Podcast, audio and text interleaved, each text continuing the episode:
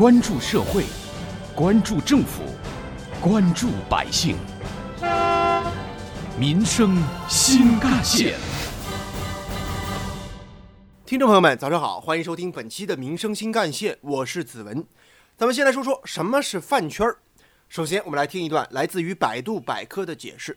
Fan 是来源于英文中的 fans 的谐音，指的是爱好者、粉丝的意思；而饭圈指的则是一个明星的粉丝圈子、粉丝团体，多为自发形成。比如你有了喜欢的明星，并加入了粉丝团，你就成为了饭圈里的人了。不过近些年，因为很多粉丝不理智的追星行为，导致两家粉丝经常一言不合就撕起来，搞得饭圈乌烟瘴气的。所以大家追星一定要理智哦。以上就是饭圈的意思啦。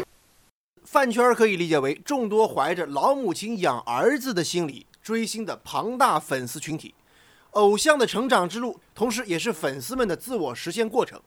他们是粉丝主体性的代言人，满足观看者的自我想象，同时偶像也是他们欲望中的客体，填补着理想伴侣的缺位。饭圈粉丝构建了一套严密的组织体系，一旦遭遇到挑战或者攻击他们偶像的言论，他们就如同暴力机器一般攻击异己，或者以技术手段将其消灭。这正是如今饭圈文化的缩影。人民日报的评论文章曾指出：“你以为偶像是一种崇拜，其实是一场养成；你以为粉丝是一种情感，其实是一个工具。名为引战，实为引流。饭圈的泼粪生意为什么越做越火？有媒体记者调查发现，职业黑粉团队拉踩引战已经严重的破坏了粉丝的生态文化，成为了一个黑洞，不断吞噬着青少年的精力。”引发群体性侵权行为，急需规范管理。比如为偶像的电影锁场，组合中不同偶像唯粉对峙，影视剧男女主的粉丝撕番位、控评、涂版、互踩、抹黑、挂黑、集体人肉、网络恐吓等等等等，粉丝群体刷足了存在感，成功出圈。向大众科普的不仅仅是饭圈的所谓新招，更是在挑战网络公德下限。除了粉丝互撕。手撕公众人物更是常态，比如说女艺人迪丽热巴曾经被黑粉 P 过遗照，并且贴在了写有“生的该死，死的活该”的碑上；而男艺人杨洋因为出演了某角色，遭到了原版书迷的抵制，书粉在清明节当天焚烧其照片、撒纸钱，号称要祭奠书中角色。另外，二零一九年国庆节期间，两名十几岁的少女受网上营销号的影响，在长沙高铁站拉横幅辱骂艺人。横幅上写着对艺人的侮辱性外号，将网络暴力延伸到了线下。饭圈的所谓互撕呢，不仅吞噬了青少年群体的精力，更是危害青少年身心健康。饭圈的戾气正走向失控、黑化，甚至走火入魔。有网友留言说，有些粉丝自从追上了一个星，大量的时间都泡在网络上刷话题，语言思维方式不知不觉都被同化污化了，在三观形成的重要阶段出现了思想偏差，做出了不理智的行为。还有网友表示，在这样充满戾气的互联网环境当中，会使有些青少年错误的觉得，在网上肆无忌惮的嘲讽、辱骂别人是对的，是法律奈何不了的。您在工作中有遇上某些疯狂追星的人吗？您身边有没有饭圈大佬呢？带着这样的问题，记者采访了杭州几位年轻人，听听他们是怎么说的吧。杭州市民王先生是一位在某银行上班的职员。我呢，首先自己是不怎么追星的，就是。呃，学生时代比较喜欢周杰伦吧，然后家里有很多他的专辑 CD，呃，感觉身边现在都是一些年轻的女同事比较喜欢追星吧，尤其是上了呃一个什么新的电视剧啊，都争着说电视剧里的帅哥是自己的老公，然后至于他们私下有没有加入什么粉丝群，那我就不知道了。杭州市民胡女士是一位自媒体博主，平时呢也会写写文章，给报社和杂志投稿。她的想法是这样的。我是一个九零后，我有的时候在逛微博，看到一些零零后的转发评论的时候，我真的很吃惊。年纪那么小的孩子，在网上骂起人，怎么会那么难听啊？而且我觉得，追星就应该是把这个明星当为榜样啊，又不是为了追星去骂人，这样就很没意思了。为什么饭圈的戾气难以控制？为什么小的摩擦往往会上升为所谓的骂战？热搜上的粉丝互撕为什么总是无休无止？这些问题始终让饭圈以外的人匪夷所思。青少年网络言论集体失范的背后，到底是饭圈这个亚文化自身的问题，还是有其他外在诱因呢？记者调查发现，直黑是这个现象背后愈演愈烈的幕后推手。稍后我们继续关注。挖掘新闻真相，探究新闻本质，民生新干线。为何粉丝就这么爱撕呢？有媒体记者就此采访了多个明星饭圈、明星经纪公司和社交媒体研究机构，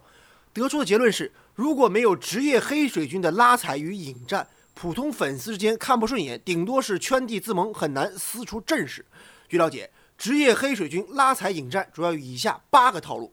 压红热搜、购买黑搜索词条、编造黑搜索词条、带姓名图微博广场、多号联动洗脑、炮制黑料发帖评论。捕风捉影、造谣，在粉丝圈恶意引起骂战，针对部分活跃人士进行网络暴力。采访中，杭州市民李女士就跟记者分享了自己的一段工作的经历。我是一六年大学毕业的，因为我学的是视频编导专业的嘛。刚毕业的时候，我进了一家互联网公司，名字我就不说了。公司呢有一个自媒体的视频产品吧，就是每天搜集各种有的没的明星的绯闻八卦啊，然后找个人戴个头套录一段视频点评这些八卦。那这种在我看来是毫无意义的视频，当时的点击量还挺高的。我干了一个月我就离职了。后来据我所知，这个号就被封掉了。看似各自为战的代拍直黑营销号黄牛背后，其实也有一张。例如，天眼查数据显示，在微博上，大部分搬运匿名留言区谣言的微博账号均来自同一家公司。这家公司本身也涉及艺人的公关业务，交保护费的呵护有加，不听话的艺人，那你就是黑料不断。有媒体爆料，代拍江湖中最好卖的不是美图，而是各种黑图，各种可以引起网民们疯狂内涵联想的同框图。业内人士分析，直黑产业链的崛起和流量经济不断做大有关。今年以来，伴随着文化产业的深度重构，粉丝群体购买力与明星商业价值直接挂钩，网络追星行为产生的流量有了变现通道和商业价值。数据显示，二零一八年中国流量经济价值超过了一百五十五亿美元，而直黑产业牟利的方式就是试图通过各种阴招损招影响流量经济，从中渔利。营销号为了流量和点击率，会故意的造谣挑事儿，粉丝会对此进行澄清和控评。如此一来一回之间，为营销号带来了数百万的点赞、评论或转发，获得了极高的关注度。这样的营销号聚集起黑粉群体，转发明码标价，少则几万，多则六七十万，还可以发起集资筹款、接广告赚钱，甚至在被法院判罚之后，还能通过集资的方式来交罚款。在直黑重重的套路和收割之下，在不少网络社区，青少年言论失范问题日益突出。比如说，二零一九年前十一个月，北京互联网法院审理的明星起诉网友侵权名誉案件，其中百分之七十的被告为三十岁以下青少年，最小的只有十九岁。业内人士反映，营销号有错综复杂的关系网和利益点，有些平台履职监管的时候，实际上是出工不出力。就在浑水摸鱼，甚至充当保护伞。一位明星经纪人告诉记者：“平台既是规则的制定者，同时有时候也是不良秩序的纵容者。他们需要某些混战来引发热度，因此往往会默许某些网络暴力行为的存在，同时还打着维护秩序的旗号，向每个艺人、每个项目收取所谓的保护费。这些平台可谓稳赚不赔。该经纪人也多次通过法律渠道去起诉直黑。”但是却发现，就算自己赢了官司，造谣造成的影响已经是无法挽回了。无奈之下，自己开始研究路人号、水军号、广场控评、数据权重等等，培植自己的回击力量。有关于我们今天关注的话题，网友讨论也很热烈。比如说，网友福个软则表示，希望平台真正能够严格整顿粉圈文化，真的容易滋生戾气，对青少年产生不利影响就很可怕了。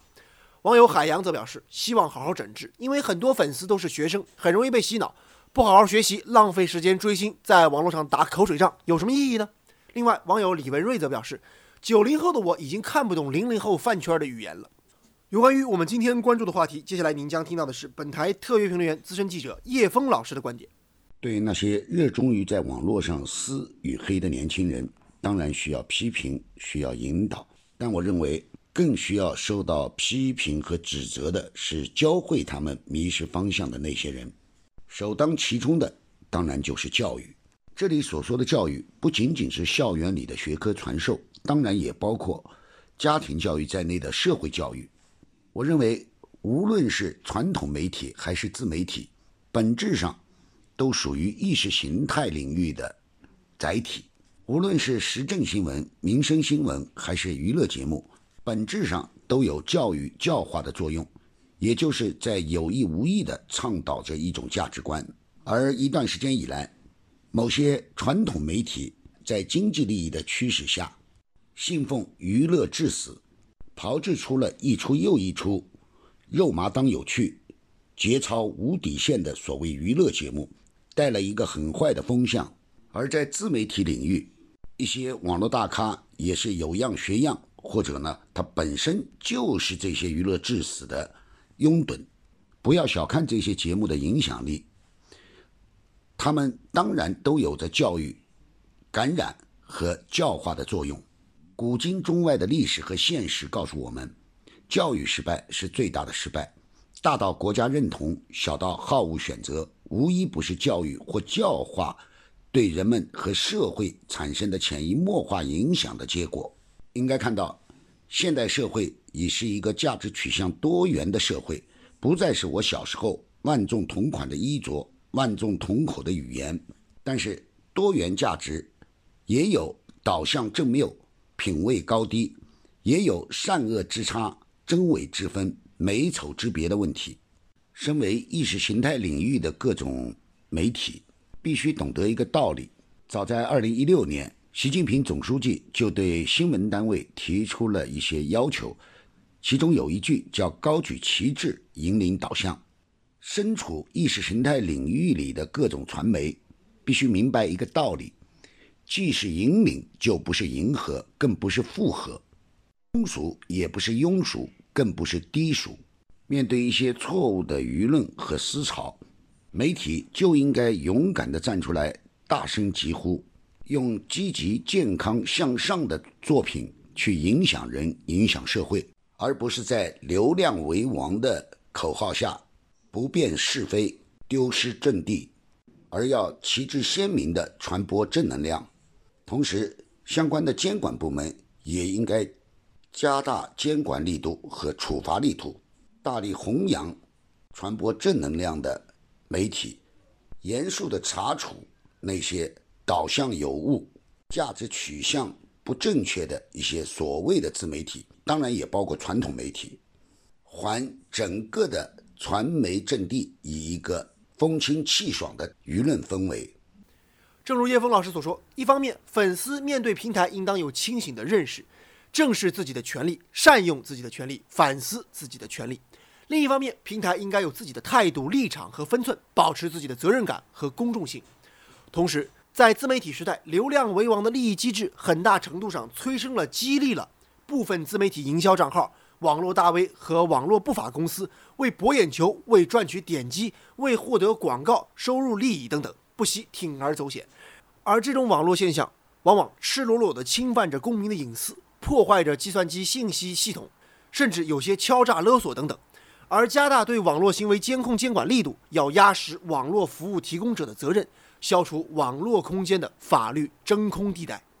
好，感谢您收听今天的民生新干线，我是子文，下期节目我们再见。